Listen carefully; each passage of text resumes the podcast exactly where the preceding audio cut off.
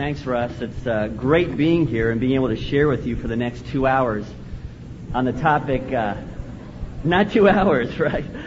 Well, thank you for that uh, that introduction, Russ. I, my goodness. Uh, you know, I, I'm sure some of you are wondering, though, why really why Russ asked me to be the speaker here in your uh, in your chapel.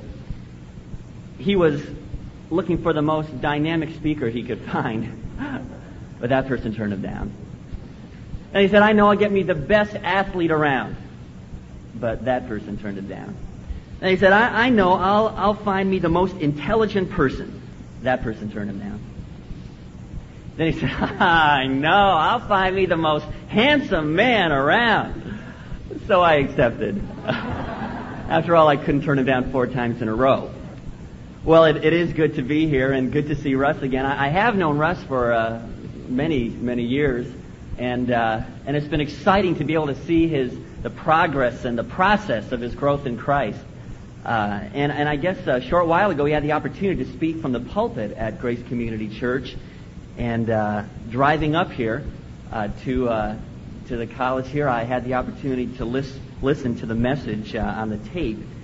And Russ, I just want to say I I really appreciated hearing your version of an old Swindoll message. That was very good. That was very good. That was great. Few men can take his content and deliver it like you can, Russ. That was that was excellent. That was just great. Seriously though, I, I am thrilled to see what the Lord is doing in his life. He's a, he's a godly man, in Russ's life that is. He's a godly man, and, and you are very privileged to be able to have him aboard here at the college and ministering to you spiritually. And you know that already. Uh, it is good being here, though. Newhall uh, kind of brings back some memories. My, my wife grew up in, in Newhall. Uh, the pastor of this church, Tom Givens, uh, he was one of my teachers at Talbot Seminary in sermon prep, probably one of the best teachers I've ever had in my entire education. Uh, he was one of the most affirming men uh, that uh, I've, I've ever known in terms of in, in, a teaching capacity, and, and it's great being here. Pastor of Baptist, Mike Garman, a good friend of mine. I remember uh, when I was pastor of the college department, we started a home Bible study out here in the Newhall area, we had it at the Dr. Stead's home for, uh, for quite a while. But I'll never forget, I taught the class in discipling here at the college, and I'll never forget one, and maybe you'll have to help me, some of you uh, old timers or the professor, the teacher might be here. I walked in the class, and inside the classroom, there was a little car. Inside the classroom. And, I, and it was one of the uh, staff's cars. doctor said, who would that be? Is there, was it your, was your car? Okay. Okay, that was uh, quite an interesting time. It really uh, drove me, though, to speak uh, with the excellence in the. Anyway, I am excited, uh, really, to be here these next few days to talk on the topic of discipling. And I would really ask, hopefully, that, uh, that you would take that little uh, piece of paper that was handed to you at the door seriously and take some notes because today I want to lay a foundation and look at the definition of a discipling ministry. And people, let me say this. When I heard these similar messages about 12, 13, 14 years ago, it changed my life. It really did. It changed my entire perspective of the Christian life and of Christian service. I, I, I was different at that point. I said, Lord, this is what I want to commit myself to the rest of my life. This is what I want to be.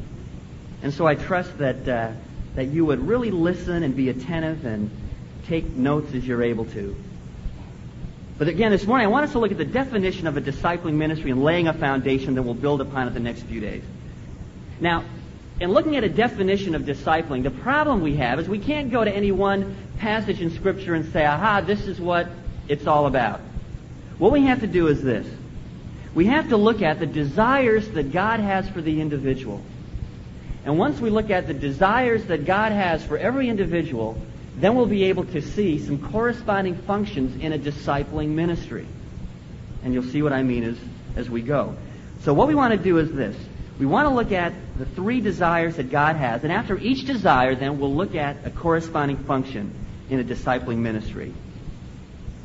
Now, the first desire that God has for the individual is what?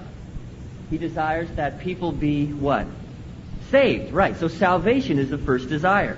He desires the people to be saved. He wants all men to repent, be reconciled to him. 2 Peter 3 9. He sent his son so that people might receive him and believe in him and, and, and be saved. Now, because that was his desire, the corresponding function in a discipling ministry is that of evangelizing people.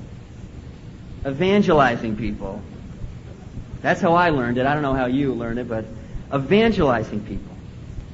In Matthew 28 19, Jesus said, Go. Actually, the idea there is having gone, he assumes you've already gone. Having gone, you go and make disciples, make learning believers out of people. Make converts. Make disciples.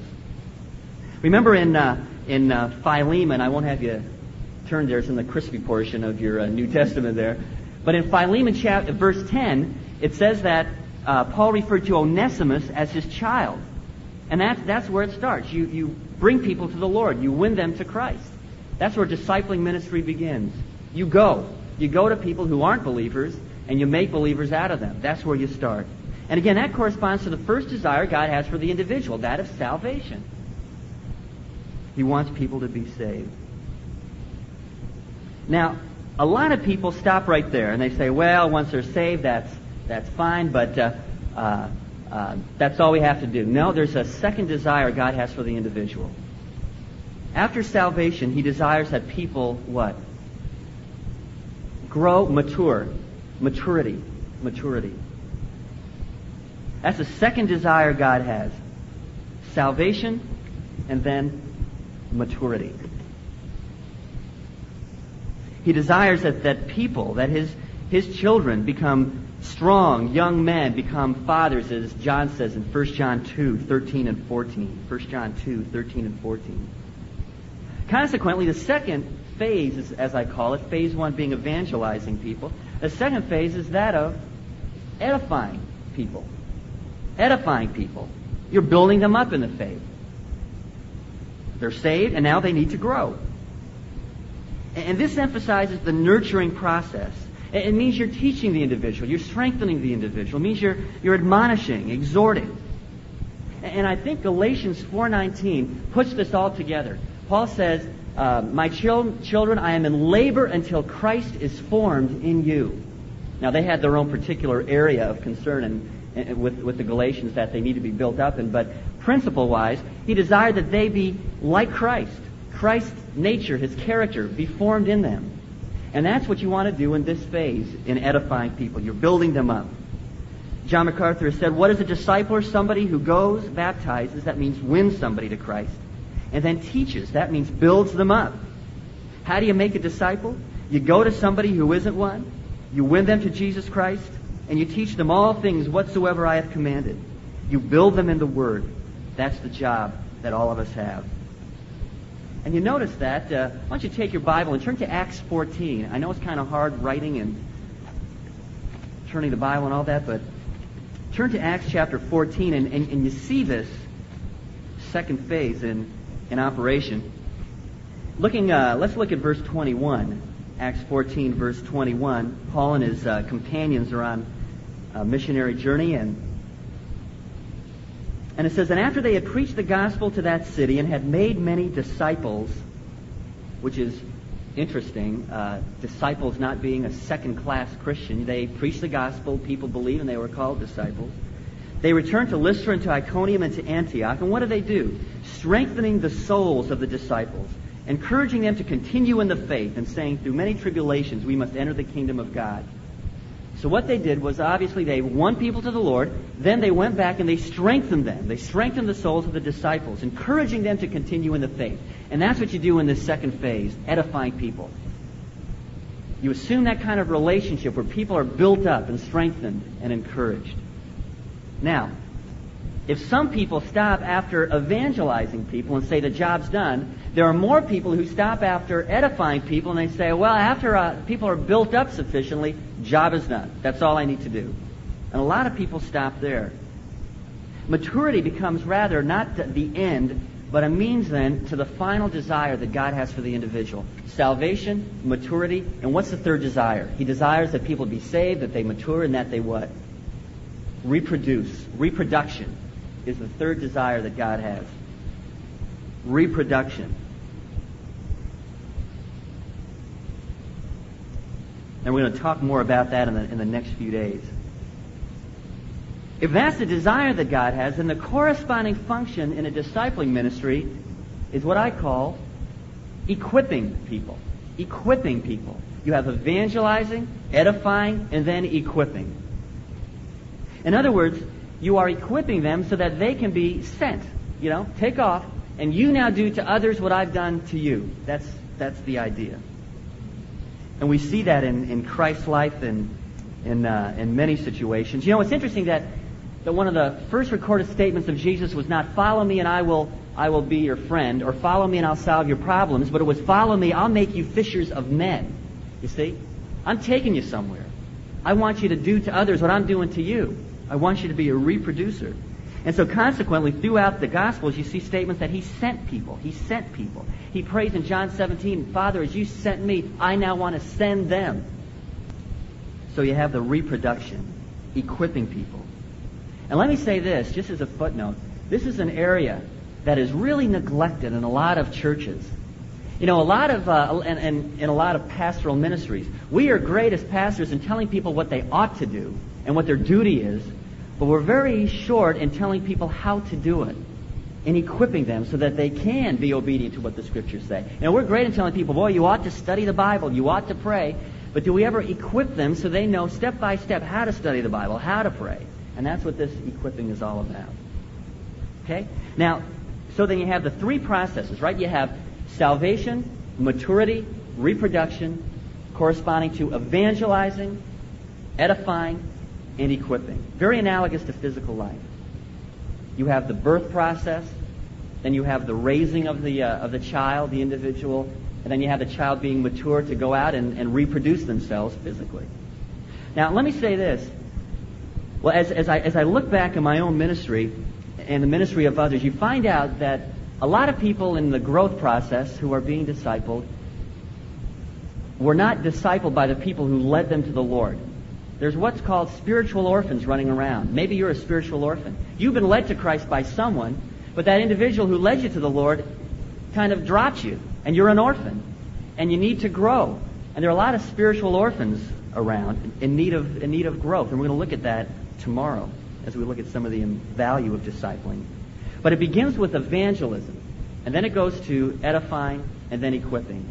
I remember, uh, I remember one time I was uh, at a at a grocery store, and and I have this line that I like to use in doing a kind of cold turkey evangelism uh, when I wouldn't see the person, you know, uh, probably ever again. So I went into the store and. Uh, um, I used this line. I, I was talking to the checker and I said, Excuse me, I was wondering if I could ask you a question. My name is Allan, and I'm really interested in where people's heads are at spiritually. Do you often think about God or Jesus? And that just kind of gets me right into a conversation. And, uh, and I've had great, actually great success in, in, uh, in starting conversations with individuals. I remember uh, at a basketball game just at a, at a park uh, during a little break time, I just sat down, a guy I was playing with, I you know, turned to him and I said, I, I was wondering if I could ask you a question. I'm really interested in where people's heads are at spiritually. Do you often think about God or Jesus? And that started a conversation with him. I was in a grocery store and uh, I was talking to the butcher and uh, started a conversation. I just said, I was wondering if I could ask you a question. I'm really interested in where people's heads are at spiritually. Do you think about God or Jesus? Not that fast, but I said it. And right there over, over sirloin steaks. I mean, there we were. We were talking about the Lord and about his, his background. Well, at this grocery store, I started this conversation with the checker, and we had a good, brief conversation. Then I turned to the box boy, and I asked him the same question. And he said, Yeah, I do think about God and Jesus. I said, Really? Tell me about it. He goes, Well, I'm a Christian. I go, Great, great. Do you fellowship anywhere?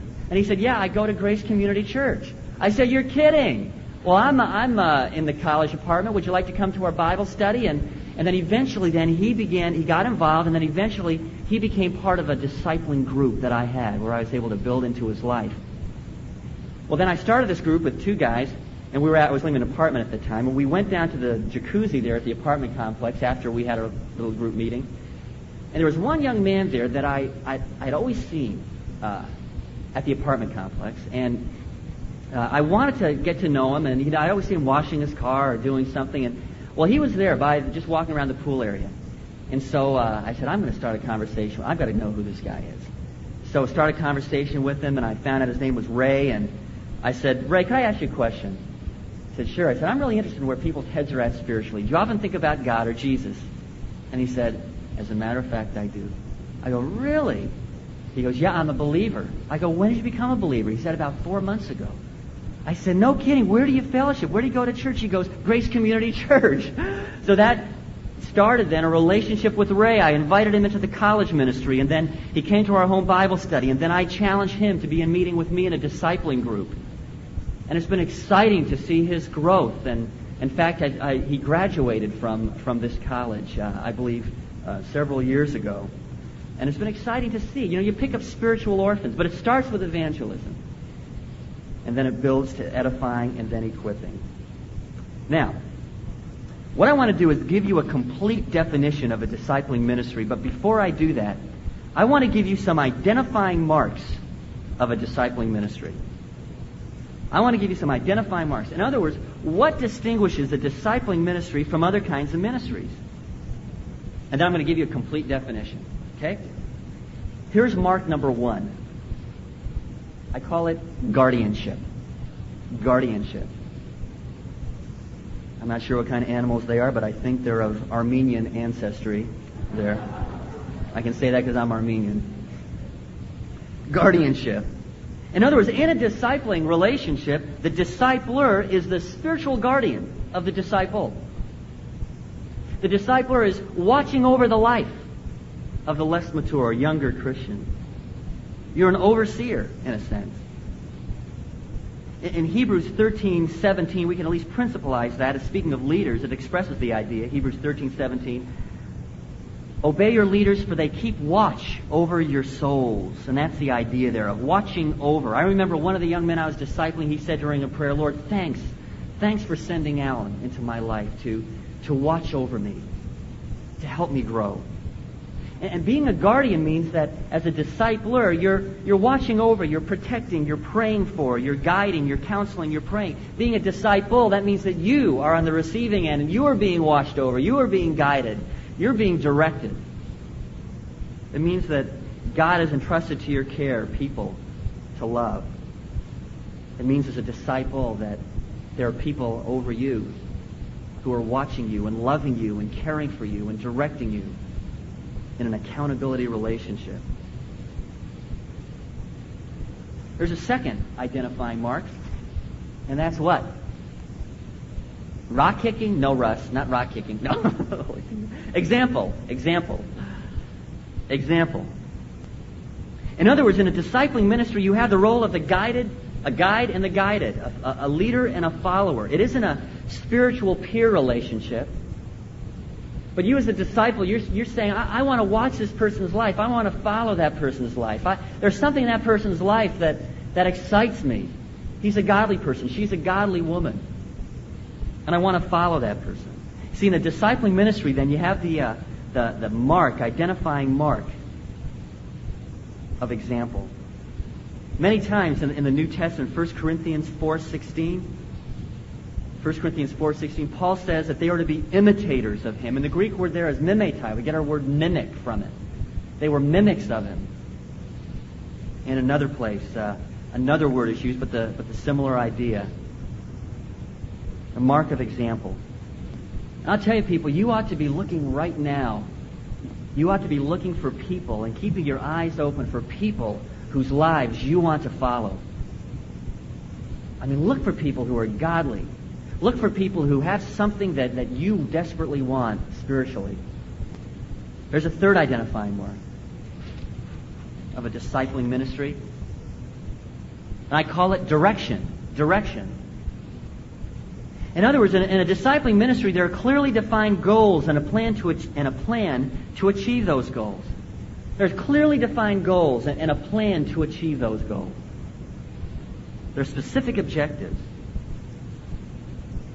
I remember when I was uh, spending some time with some young men, a guy who was kind of over me, my trainer said, Allan, what are you doing with these men? And I said, I don't know. I'm just kind of meeting with them and seeing what happens. And he said, you, you've got to know where you want to take them. What do you want them to be? Where do you want them to be in six months? Where do you want them to be in a year? And so in a discipling ministry, there's direction. And again, we'll talk more about this later. Another identifying mark. I call this time. Time. You know, in a discipling ministry, it requires a long-term commitment, not a short-term commitment. You look at the life of Christ, and he spent several years with the men. Remember the group that I had? We spent about a year and a half together. What a great year and a half that, that was. You know, um, and I'm not saying that, that in discipling ministry it has to be two, three, four, five years. What I'm getting away from is the idea that a discipling ministry is, is a short-term commitment, just, just going through maybe eight to ten weeks work, uh, you know, in a workbook or a book, and then poof, at the end of that, the person's instantly mature. No, it's a, it, it takes time. It's a long-term commitment. It's building into the life of someone, or it's allowing someone to build into your life. Another identifying mark, I apologize for this overhead. I tell myself I'm gonna I'm gonna change it.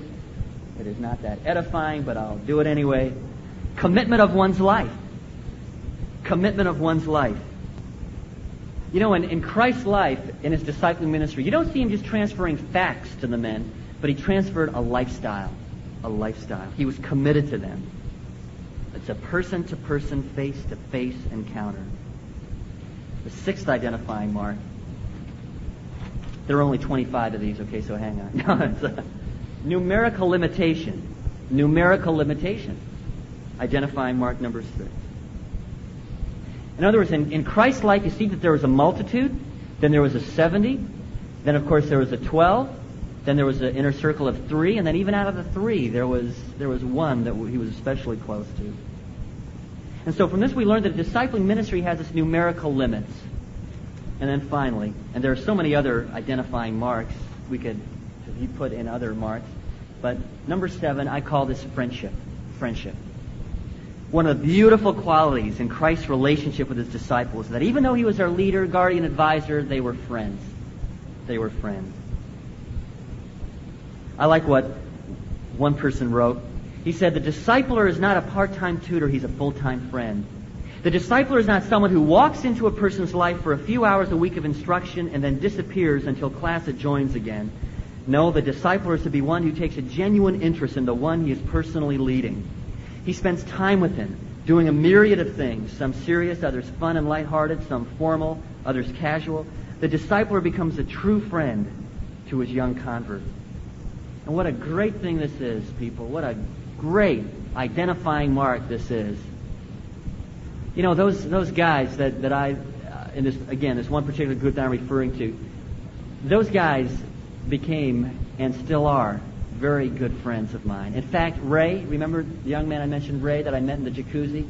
We were such good friends that when I got married a few years after that, he was my best man to show you how a relationship began just by reaching out in evangelism and spending time discipling him and helping him grow and and a heart-to-heart relationship with him. Another of the young men is, uh, we're still very, very close.